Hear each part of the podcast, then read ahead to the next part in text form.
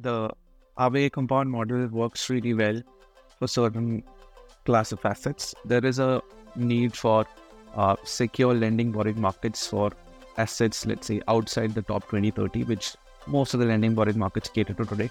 I think our idea was that, okay, there is an opportunity. It Looks like a tough problem. Most people have told us it's impossible. Uh, so, like that gives us even more motivation. Okay, there is probably something. If so many people think it's not possible, maybe there is uh, there is an opportunity to building something truly unique. So, I think yeah, we have been at it for a while now. All opinions expressed by hosts and podcast guests are solely their own opinions and not necessarily those of Fourth Revolution Capital. Podcast guests and 4RC may have positions in the assets or other matters discussed in this podcast. This podcast is for informational purposes only and should not be relied upon as a basis for investment decisions. Welcome to the Edge Podcast. I'm DeFi Dad from Fourth Revolution Capital, and I'm here with my friend and co host from 4RC Nomatic. In this episode, we'll cover TimeSwap, a newer protocol which enables isolated lending borrowing pools over fixed time frames. Similar to how Uniswap enabled the permissionless launch of trading pools, TimeSwap is aiming to make possible the permissionless creation of fully decentralized lending borrowing markets without any intervention. We'll review how TimeSwap compares to other money markets like Aave and how the absence of oracles or liquidations fosters a unique dynamic between DeFi lenders and borrowers. But before we do, just a quick word from our sponsors who make the Edge podcast possible. Whether you're a trader, farmer, analyst, or newbie, you can trade smart with KyberSwap, the OG decentralized exchange and aggregator on 13 chains. Swap at the best rates, farm with real yields, set limit orders, use their proprietary trading and AI tools with the best UX in DeFi securely and permissionlessly. Get better rates, better opportunities, better alpha, and a better trading experience. Trade smart now at kyberswap.com.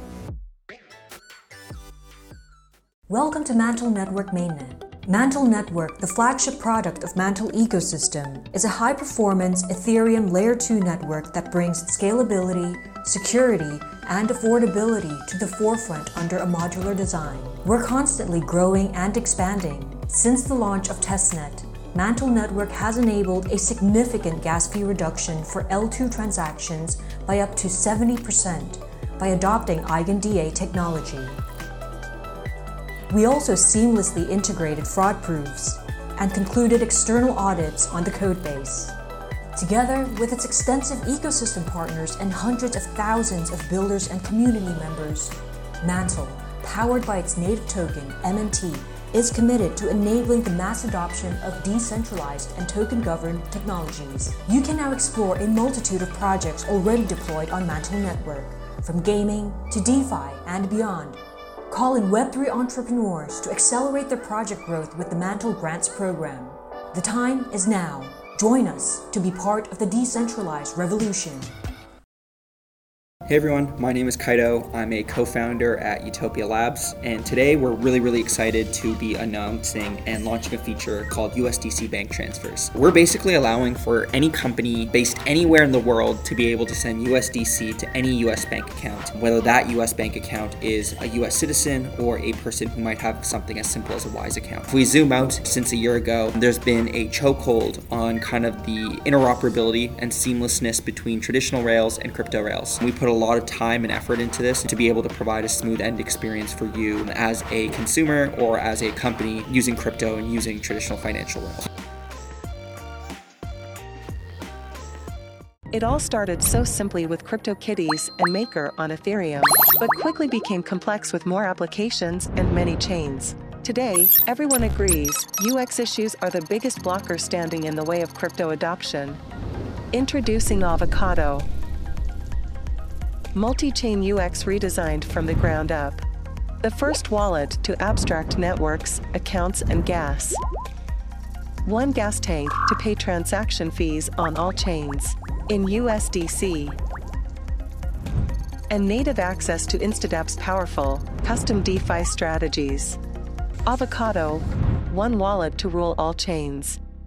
In just a moment, we'll introduce Ameeth, the co founder of TimeSwap. He is a seasoned professional with roots in traditional finance. He previously spearheaded product and technology at Origin, one of the world's largest investment banking platforms. Before that, he was a corporate banker at one of India's top private banks. After immersing himself in the crypto realm for over three years, he co founded TimeSwap, bringing his full stack finance experience to the table.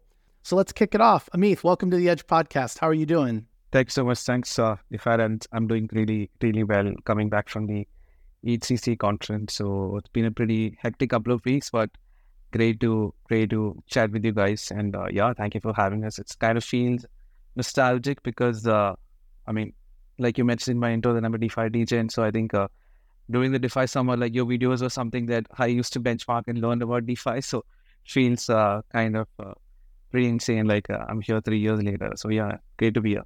Before we talk more about uh, the underlying value of TimeSwap, uh, which really focuses on a use case that uh, Nomatic and I have spent a lot of time on, I would dumb it down to it's fixed term lending and borrowing, but they are isolated pools. And there's a lot more here to the fact that you don't have an oracle involved and other sorts of benefits like that.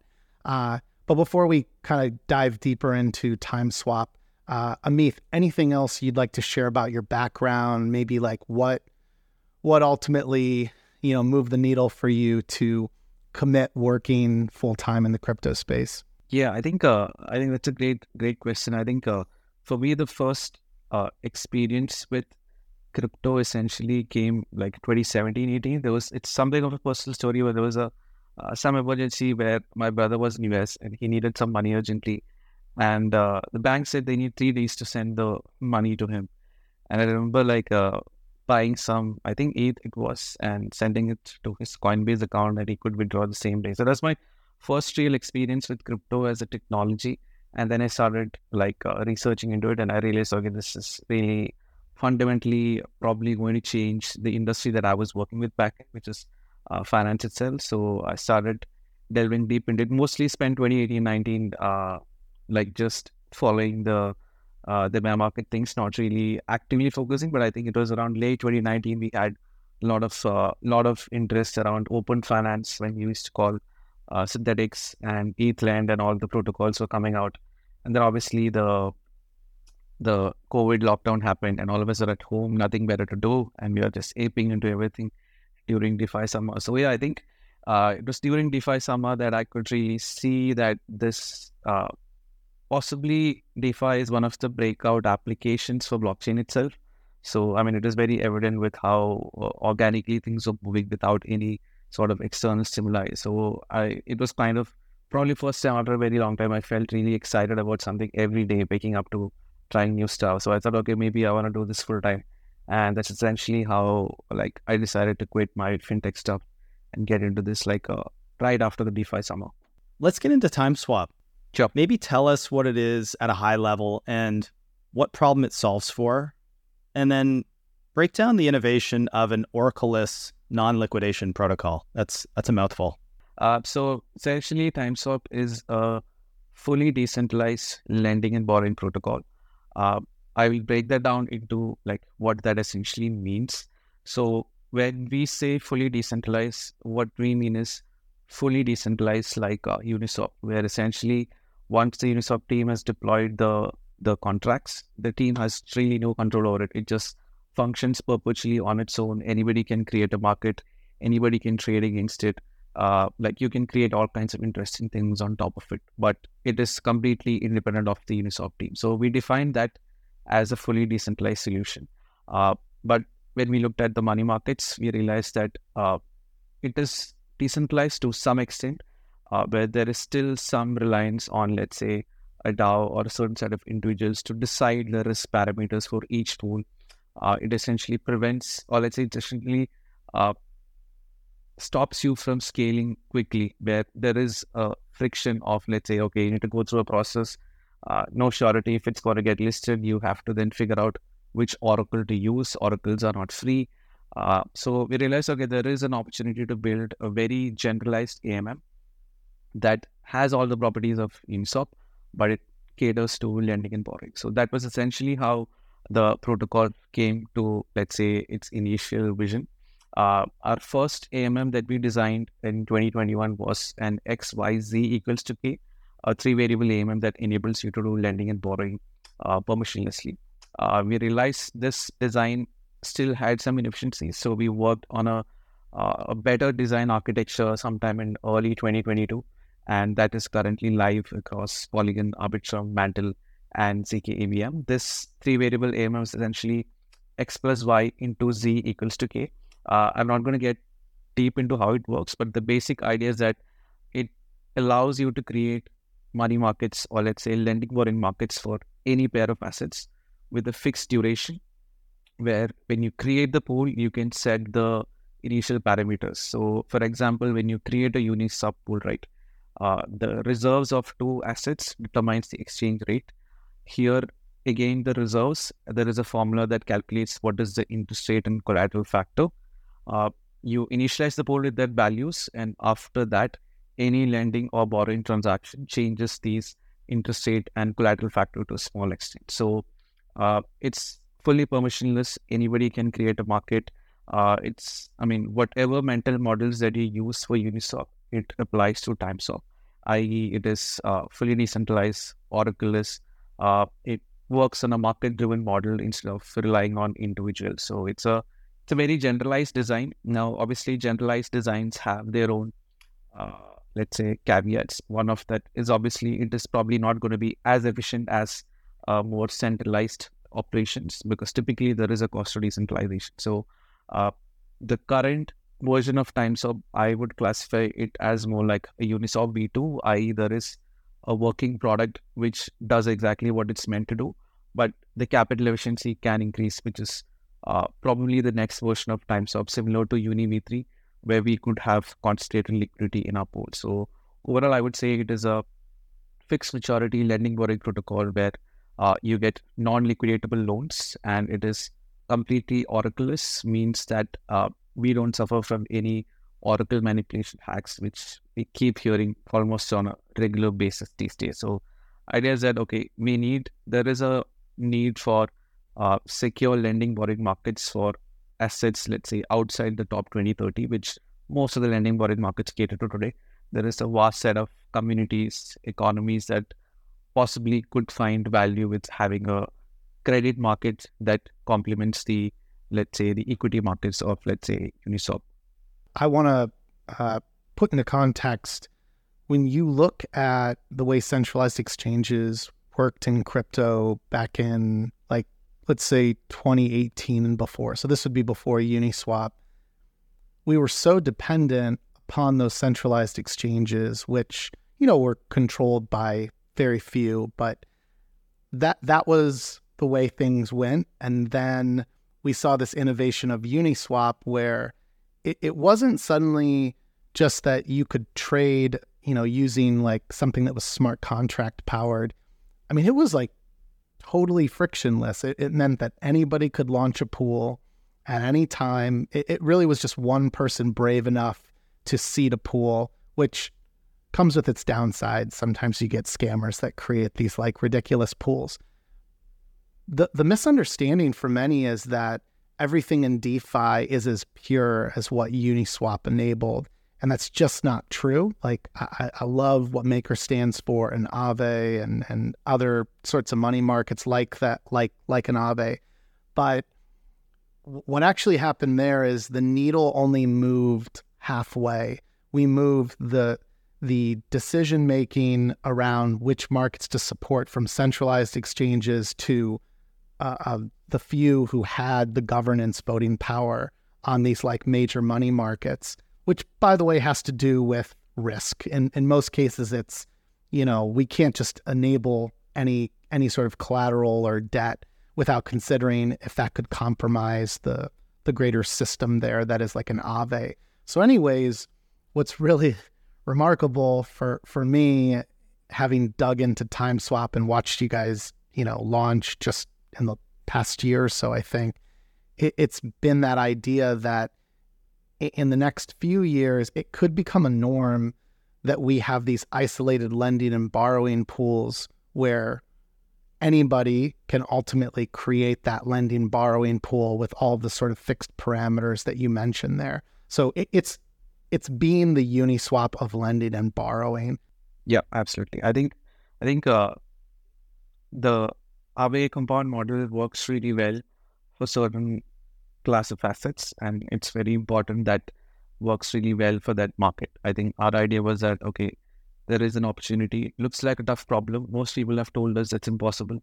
Uh, so like that gives us even more motivation. Okay, there is probably something. If so many people think it's not possible, maybe there is uh, there is an opportunity building something truly unique. So I think yeah, we, we've been at it for a while now.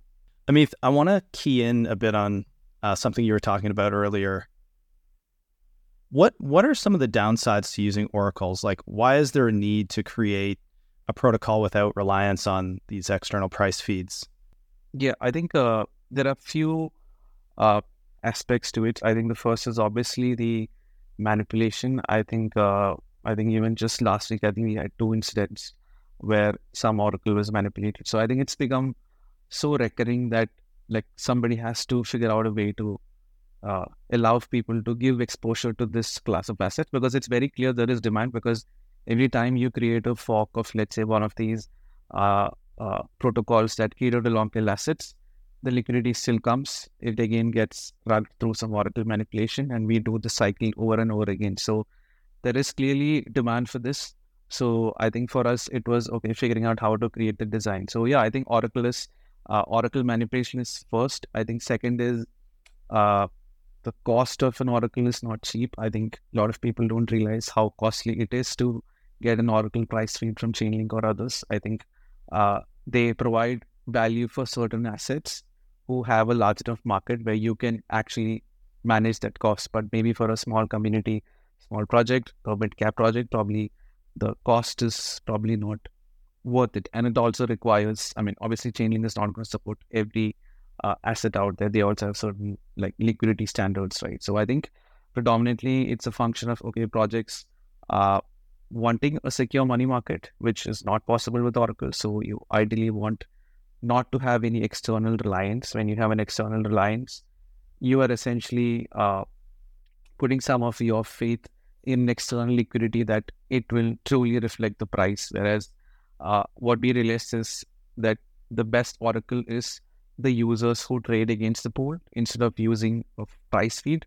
Let users themselves become the oracle, which is essentially what happens on Uniswap, right? Like when users trade, they are bringing that information and they're expressing that price information via the trade itself.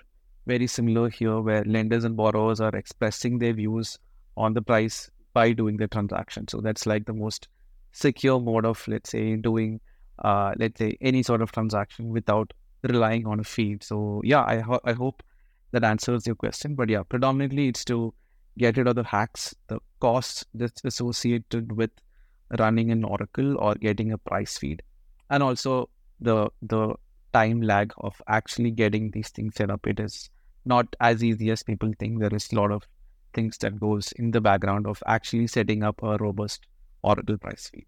I, I, you just said something, and I'm and I'm very curious.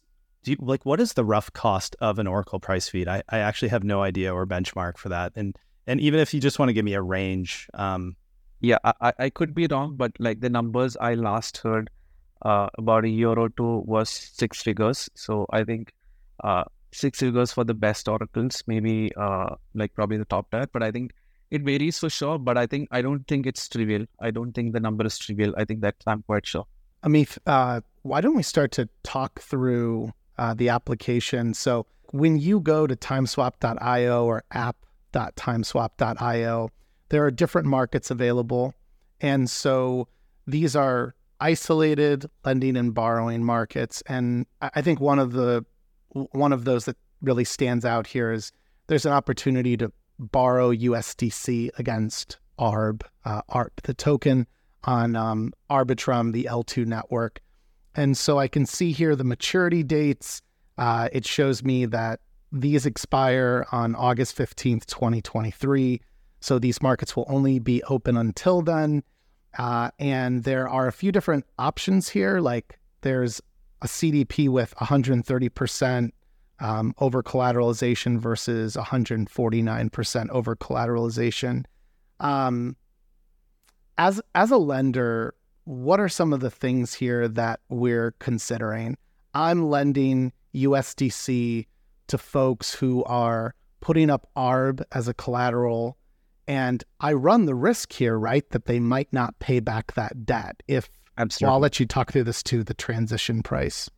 Yeah. So uh, what you're referring to is obviously the pool expiring on 15th August, where uh, the liquidity, if you look at in the app, shows about 94,000 USDC, and the APR is 4 point something, CDP is 130, and transition price is 0.9. So what is this transition price useful for? It essentially allows us to calculate the current collateralization for a transaction. So you see CDP currently is about 130% here, and the current market price of Arbitrum is roughly about, I think, 1.17 or 1.16. So that roughly trans- translates to about 130% over 0.9. Now, what this essentially means as a lender is that uh, if I lend into the pool currently, there is about 130% worth dollar equivalent worth of Arbitrum token that is collateralization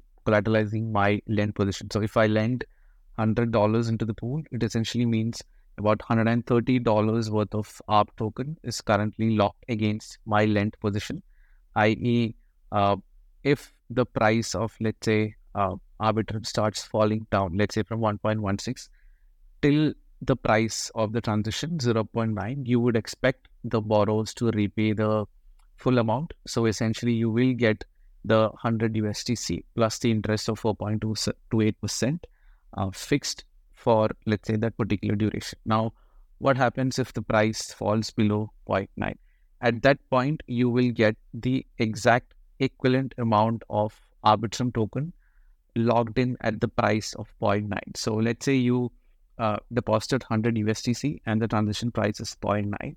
Essentially, what is happening here is you're converting that 100 USDC into, let's say, 109 or 110 Arbitrum tokens because the transition price is 0.9. So you could roughly say uh, the transition price is similar to a strike price in an option where you have put up this USDC as collateral and you are saying if the price falls below, I am willing to take this collateral in my position. So it's like a, you could say it's like a cash secured put where you have the USDC as the underlying, and you're saying, okay, I'm I'm happy to take this uh, like Arbitrum token at 0.9 dollars for this hundred dollars I'm depositing. If I'm used to using Maker or Aave, I know that if if the value of my collateral continues to fall, I'm I'm just going to get liquidated at some point.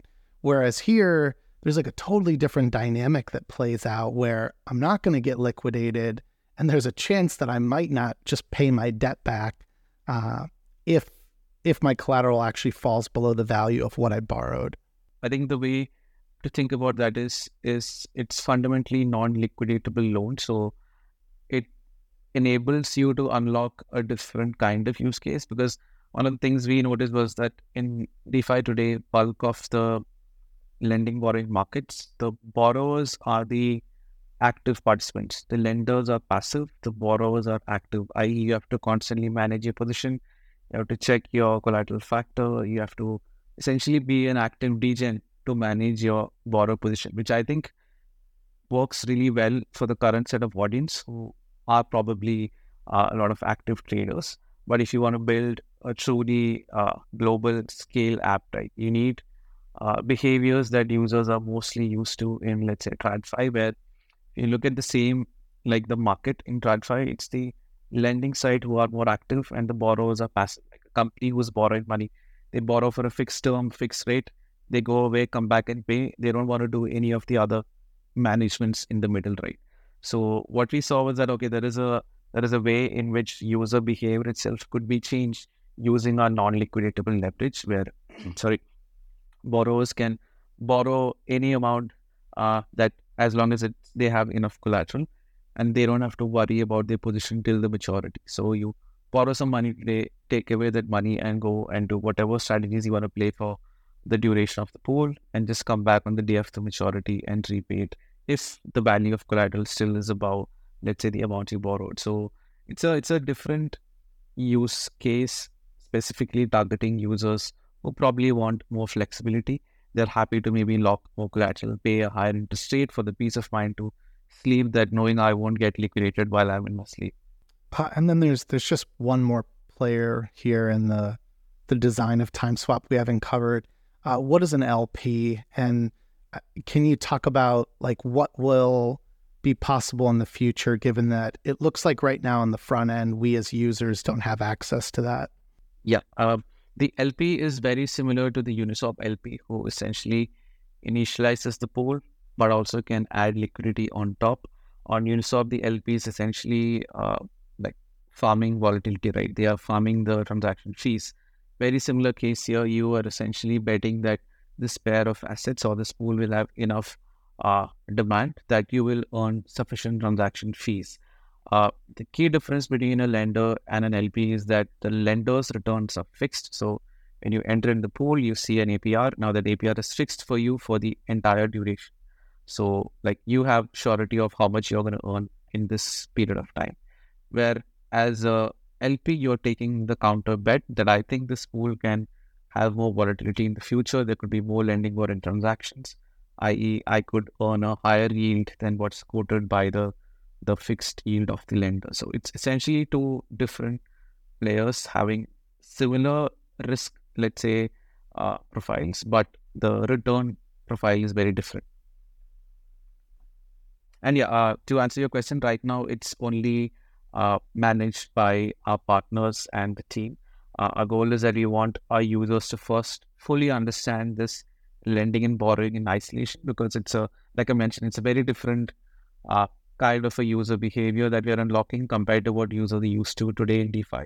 So you want people to be familiar with lending, borrowing, understand how this thing really works. And then in the future, we are going to enable, let's say, uh, adding liquidity, creating pools permissionlessly for anyone. So I would say that's like the end state. We are, I would say, on the way to there today. But yeah, we're all uh, been pretty excited with how things have panned out with the lending borrowing utility in the last few few months. One one thing that stood out to me is some of the exotic collateral types that you're allowing for on TimeSwap. Um, these are somewhat like niche, but very cool areas of DeFi, in my opinion. And these are like some protocols that I actually use and interact, interact with. So I was I was cool to see offerings on TimeSwap.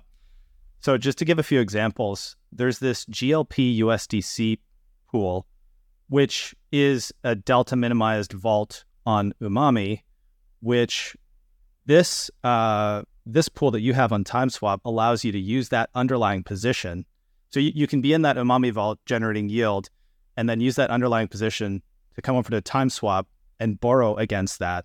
Um, I think I think this these are really interesting to me, and and some cool like kind of like extra ways you can utilize current positions on other protocols and still get more liquidity from them on TimeSwap.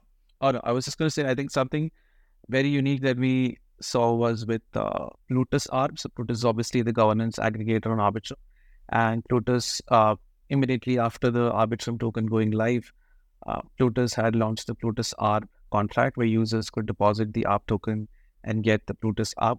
Uh, the team obviously had not set up the secondary liquidity at the time because they had certain vision for how the Plutus Arb will be utilized in the future. So they uh, mentioned to the community that right now they won't be liquidity, but eventually in the future there's going to be a liquidity secondary market. So what happened was, as usual, people uh, maybe did not read the fine print that you can't exit after like for a while, but people still aped into the pool, and I think a lot of people had their liquidity there, um, and they couldn't exit. So we worked with Plutus team to launch a pool where we could use the Plutus ARB token as collateral and borrow Arbitrum out or let's say borrow USDC out. So what this enabled was now here is a token that doesn't have secondary liquidity.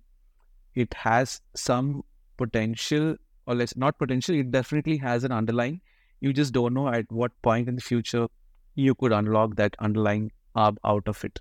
So people had a receipt token with no liquidity, but we enabled it as a collateral and people could access USDC against a token that did not have any secondary markets, no Oracle, no nothing. So it was purely based on users' uh, willingness to lock that and borrow at that pricing that this pool performed exceptionally well. We have uh, run this now in three iterations over the last three months and uh, probably one of the most in demand pools and very many times right before the pool expires, we start getting messages in Discord, hey, when are you around pool? We need the pool, we need the pool. So, which is obviously very interesting because it shows there is demand and value that people are finding with it. So I think, uh, like you mentioned, like like because it's fully uh, decentralized and does need oracles, we can use any kind of asset. So we have assets from Aura's 4626 Vault. Uh, we have uh, assets from unshETH, which is basically the LST aggregator. We just launched one with uh, uh, Staffy, the Arid, a couple of days back. Uh, we have an interesting pool with Pendle, like Pendle's principal tokens. So the principal tokens in Pendle for the one year duration, you can unlock short term liquidity if there is a need for you. So that is also live. There is a there is a pool with Trader Joe. So Trader Joe had this interesting vault which does auto rebalancing liquidity manager. So that vault has a specific special token. We have enabled that also. So uh, in the current phase, we are essentially targeting any kind of ERC20 slash 4626 tokens to be used as collateral on TimeSwap. Um, something else we are parallelly working on is uh, there are many assets that uh, you earn some additional rewards when you stake it in the protocol. Like in the case of GLP, like when you stake GLP uh, on GMX, you earn the additional fees. Uh, but if you stake it there, then you can't currently use it as collateral on TimeSwap, right? Because it's already staked. Uh, we're working on a, a, solution where users can continue to earn the staking rewards, but at the same time use it as collateral also. So it becomes the dual functionality of continuing to earn staking rewards. You continue to earn the staking powers, but you can also earn or let's say collateralize it and leverage against it. So quite excited for this. I would say that's probably one of our main focuses for the next uh, like couple of months. Yeah, I, I love these kind of like exotic collateral options. And and just to confirm what you were saying about uh, Plutus DAO and the PLS ARB token, nobody understood what was going on when they locked their ARB. Um, it is it is still like the most discussed asked question in that Discord. I, I frequent that one quite often, and people are still mortified that they locked all their ARB, but uh, hilarious. Um, one one thing I want to ask you, Ameeth, is how do you plan to attract TVL to TimeSwap? Does TimeSwap have plans for a token? Does it need one? Um, it seems like the platform would benefit from incentivizing liquidity right now, but w- what's your thoughts? Yeah, I think for us, uh, we do understand the market dynamics that for a new protocol like us, uh, which is obviously not a fork of any existing protocol, so users probably need some additional incentive to uh, maybe cater to that additional perceived risk of a new protocol. Uh, I think for us, uh, like I mentioned earlier, like we have been building this for like now three years. Uh, I think we started before the previous bull market. I think for us, the the key point is that we see or we have a vision of how we think this thing should work. Uh, I think for us, it was getting the product right first and then think of incentivization because many times I've heard this from other founders that uh, they're not sure if the product actually has PMF or are people using it for the rewards. So if you launch token too early, you may actually get confused a product as PMF when actually it doesn't have PMF, right? So I think for us, it was really uh, about getting to that stage where we feel okay, we have hit real PMF. Now we can like supercharge this protocol with some incentives on top. So uh, for us right now, I would say uh, this specific uh, yield bearing tokens, which can be used as collateral, where you can stake and earn yield, is something that we're working on. I would say that is our like final frontier for now, at least in this phase, where uh, we think if we can get that also out of the door, now we have unlocked potentially the entire use cases that's possible with this current AMM. Uh, possibly it is feature complete now, and it has been live for a good eight to ten months. No issues as such. It has worked perfectly for all kinds of exotic assets. Now it's probably time to let's say supercharge with some incentives. So definitely there's going to be incentives in the future. I think uh, uh, right now we are planning maybe later this year or maybe early next year, but uh, ideally for us the product has to be feature complete where we feel okay we are now confident this thing can really scale with volume. So hopefully pretty soon. Ameeth, if I'm a protocol that wants to enable a lending borrowing market on TimeSwap, uh, what would you recommend? Uh, absolutely. I think we are currently just started accepting, uh, let's say, applications from other projects. We've had a couple going live last week. I think the easiest way is just uh, tag us on Twitter or DM us on Twitter. Uh, our official account works, or you can come to Discord. There is like a partnership channel. You can just drop in there, and there is also like a form that's in our Discord, if I'm correct, where you can just fill out the form, and our BD team will reach out to you and help you set up the pools on TimeSwap. So it's very, very straightforward. I think uh, you just have to decide like what duration markets you want to create, what liquidity, uh, what kind of let's say uh, APR, let's say you want to set up for the pool, and like what kind of collateralization. You can let us know. We can set up for you, or we can send you the the private URL with which uh, you can yourself create the markets.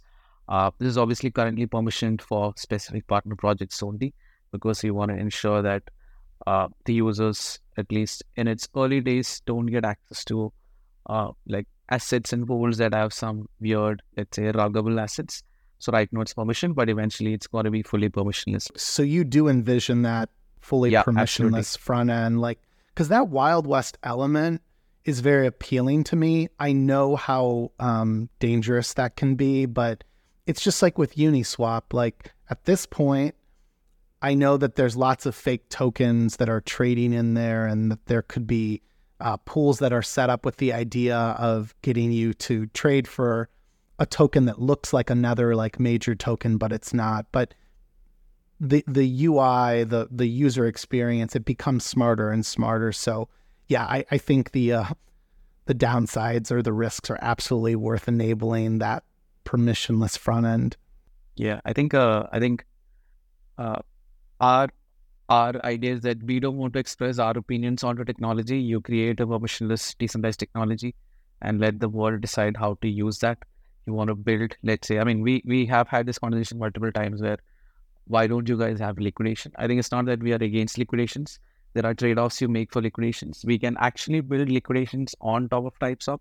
This is also one idea we are currently working on where uh, we can have native liquidations without using oracles also. So there is like a pretty unique idea there as well. So yeah, I think uh, for us the goal is like build foundational infra and let people decide how they want to use it.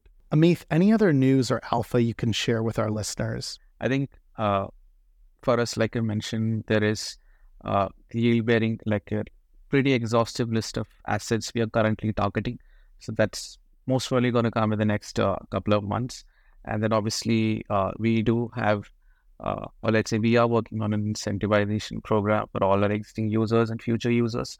So hopefully we will be able to share more information on this uh, over the next few months uh, leading up to this. But yeah, we are quite excited predominantly with unlocking all of these, uh, let's say, exotic assets, uh, all of these like yield bearing assets. And also, we are on a cross chain expansion spree right now. We just launched on Mantle the first uh, lending borrowing protocol on Mantle Network. Uh, we just went live on Polygon zkEVM. And also, like I forgot to mention this earlier, when the Arbitrum token went live, we were the first protocol to accept as collateral. Like within a couple of hours after the token uh, went live, we enabled it as a collateral. So yeah, I mean, I'm just digressing, but main point is I think uh, uh, for users is to come try us out. I think uh, there's a lot of value for you to unlock and a lot of new things to learn as well. And uh, hopefully, pretty soon we'll have more exciting news in terms of our, let's say, incentivization programs. And uh, we have a pretty active uh, Discord community, uh, and we also have a dedicated uh, NFT collection, which we have been giving our users who we call as time travelers over the last uh, two years. And uh, surprisingly enough, like we just distributed the NFTs for free for all folks who are like there are different collections, different styles with the theme of time traveling. Uh, users have been like liking this so much that they've been buying and selling this on OpenSea, etc. And today it has some 30 ETH volume. Like it is just distributed for free to users they've bought and sold it all the last couple of years. So yeah, I mean there is a lot of interesting stuff that's happening in our Discord. Come join us. Uh, we have like pride of fun, poker, and a lot of interesting fun stuff that our community folks do. So yeah, overall, very very excited for the future, and uh, things are looking up, I guess, for the overall industry. So yep. Um, well, guys, this is probably a great place for us to wrap up. Ameeth, uh, thank you so much for walking us through everything TimeSwap related. Uh, I want to remind listeners that they can go to timeswap.io to learn more about the protocol. Uh, they can find the app there at app.timeswap.io. Uh, and then also, they should follow uh, TimeSwap on Twitter. That's at uh, TimeSwap uh, Labs. So, yeah, you'll you'll find them there. Uh, Ameeth, I'll give you the last word. Yeah, anything else though you'd recommend for folks to get involved in TimeSwap? Yeah, definitely follow TimeSwap intern. I think that's like a more degen version of our account and actually shares most of the alpha comes from the intern account. So don't forget uh, to follow the intern and like ignore the profanity in between where the intern is. I mean, I think for those that have taken an interest in Pendle, for those who have taken an interest in Plutus, for those who have taken an interest in whatever you want to classify as like degen on L2s, th- this is a protocol that they should be more interested in. No, I think uh, for us, uh, the goal has always been to create a foundational infrastructure for DeFi to essentially unlock credit for anyone across the ecosystem, be it any project, any community, essentially in line with the core ethos of, let's say, Ethereum of being fully permissionless and fully decentralized for anyone to access. I think the protocol follows all of that principles and uh, quite excited to continue to build in the ecosystem. I mean, uh, just coming back from EthCC, met so many builders. Uh, the energy was really infectious. So yeah, I'm kind of excited to continue to build. And uh, yeah, definitely, like you mentioned, come check out the app.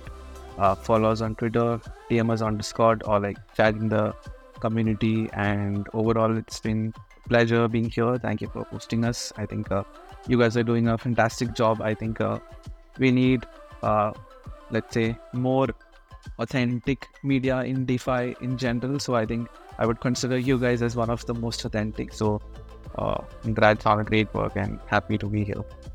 Thanks everyone for tuning in. If you're a talented founder or developer, please consider reaching out to our team at fourthrevolution.capital. And for future episodes of the Edge podcast, please check out our link tree at edge underscore pod.